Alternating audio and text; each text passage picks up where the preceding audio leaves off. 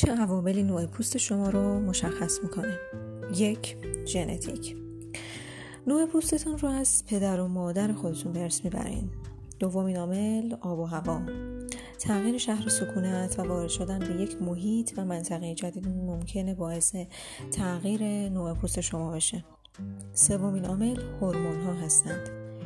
نوسان های هورمونی در مراحل مختلف زندگی باعث تغییر نوع پوستمون میشن. از جمله دوران حاملگی. چهارمین عامل داروها. داروهایی که مصرف می‌کنین ممکنه عوارضی مثل خشکی یا حساسیت پوست شما رو در پی داشته باشن. پنجمین عامل رژیم های نامناسب غذایی و ششمین عامل مراقبت های پوستی.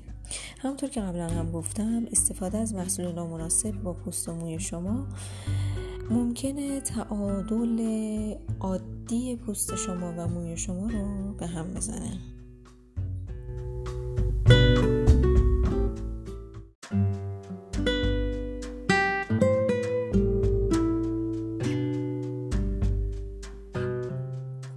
مراقبت از پوستهای چرب. روتین روزانه پوستهای چرب و مراقبت از اون به نسبت پوستهای خشک و حساس کمی متفاوته و نیاز به وقت و هزینه بیشتری داره. برای افرادی که پوستشون چربه در طی هفته باید این روتین باشه که حداقل یک و حد اکثر سه بار پوستشون رو پاکسازی بکنن. پاکسازی می‌تونه از طریق مراکزی باشه که پاکسازی رو برشون انجام میدن و یا از طریق ماسک ها و لایه بردارهای خانگی باشه. که بیشتر افراد ترجیح میدن که وقت کمتر و هزینه کمتری رو صرف این موضوع بکنن و مورد دوم انتخاب می‌کنن. یعنی لایه بردارها و ماسکای ورقه خانگی. نکته مهم در رابطه با پوسته چرب اینه که روزانه باید بین دو الا سه مرتبه و حتی برای پوستهایی که خیلی چربن تا چهار مرتبه شستشو داده بشه.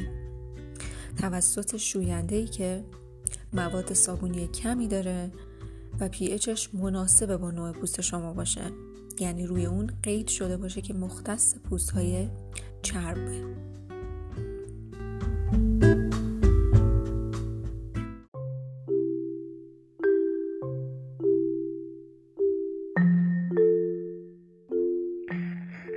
سلام به همگی. خلاصه کتاب ریچارد بلیسبروک یعنی هنر بینش و انگیزه فردی. ریچارد بلیس تو این کتاب به ما یاد میده که چطوری از راه قدرت بینش فردی خودمون سرنوشتمون رو رقم بزنیم. در واقع وقتی کتاب رو تموم می‌کنیم به این نتیجه می‌رسیم که بدون اینکه واقعا مهم باشه که چه کسی هستیم و الان کجاییم بتونیم شاهکارهای زندگی خودمون رو خودمون خلق بکنیم. اندازه بینش هر فردی اندازه شهامتش رو تعیین می‌کنه. اگر می‌خوایم با شجاعت به پیش بریم شجاعت جلو بریم به سمت جایی که هیچ وقت تا الان براش این شجاعت رو نداشتیم فکر می‌کنم خوندن کتاب های از این دست خیلی می‌تونه بهمون کمک بکنه. اگر با خودمون عهد بستیم که به یک سری موفقیت های فوق برسیم. ولی خب برای شروع برای استارت دست دست می‌کنیم باید یکی از کلیدهای گشای این استارت فکر کنم تقویت بینش و انگیزه فردیمون باشه که باید روش کار بکنیم.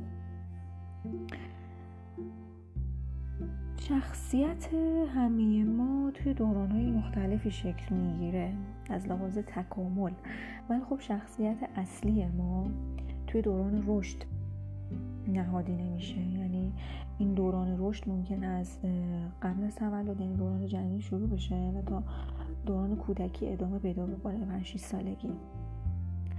و توی دوران کودکی خب رشدش از نظر احساسی فرق می‌کنه با وقتی که یه کمی سن بالاتر میره. توی این دوران اکثرا کودکان رو اگر بهشون توجه کرده باشیم به جای اینکه اتفاقات پیش اومده رو تحلیل بکنن میان چیکار می‌کنن؟ میان شخصیتی رو برای خودشون می‌سازن که اون رو در کنار بچه های همسن و سال خودشون درک کردن. یعنی چیزی رو که درک کردن از کنار همسن و سال خودشون رو به عنوان شخصیت انتخاب می‌کنن گزینش می‌کنن و همون رو ادامه میدن. در حالی که نظام باورهای هر فردی باید بر اساس توانایی ها و لیاقت خودش استعدادهای خودش بنا نهاده بشه. در حالی که خیلی از ما میایم نظام باورهای خودمون رو بر اساس شرایط احمقانه و روزمره که اصلا ممکنه خیلی تاثیر خیلی اندکی داشته باشن خیلی اصلا به ندرت پیش اومده باشن اتفاقایی که ما ولی بر اساس اونها نظام باورهامون رو شکل دادیم. مثلا یکی از باورهای غلطی که ما نهادینه کردیم تو ذهنمون که برنده بودن کار سختیه. برنده بودن برای همه نیست. افراد خاصی باید به موفقیت های بالا و بزرگ دست پیدا بکنن. در حالی که این نتیجه خودباوری ضعیف فردیه و به عدم پذیرش خودتون و خودتون توسط خودتون و خودتون توسط دیگران برمیگرده. ولی هر چقدر که نظام و باورهای خودمون رو تغییر بدیم و بر اساس لیاقت و توانایی های فردیمون رو شکل بدیم می‌بینیم که برنده بودن اصلا کار سختی نیست و پذیرفته شدن ما توسط دیگران و تایید ما توسط دیگران هم خیلی تقویت میشه. پس باید منفی بافی رو کنار بذاریم. و فقط به شرایط و جایی که هستیم توجه نکنیم و این باورها رو بر اساس لیاقت خودمون تعیین بکنیم.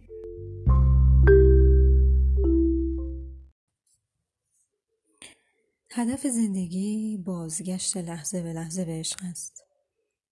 برای رسیدن به این مقصود فرد باید بپذیرد که به طور کامل مسئول خلق تمام چیزهایی است که در زندگیش وجود دارد او باید به این مهم پی ببرد که افکار اوست که در هر لحظه زندگیش را می سازد. دیگر مشکل افراد، مکانها یا موقعیت ها نیستند بلکه مشکل افکار خود فرد است همه باید بدانند که چیزی به نام آن بیرون وجود ندارد.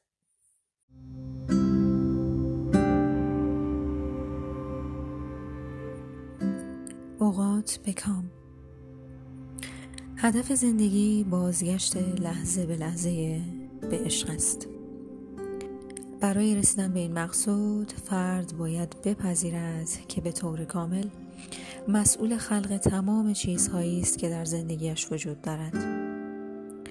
باید بداند که افکار اوست که در هر لحظه زندگیش را می سازد. دیگر مشکل افراد مکانها یا موقعیت ها نیستند بلکه افکار خود اوست همه باید بدانند که چیزی به نام آن بیرون وجود ندارد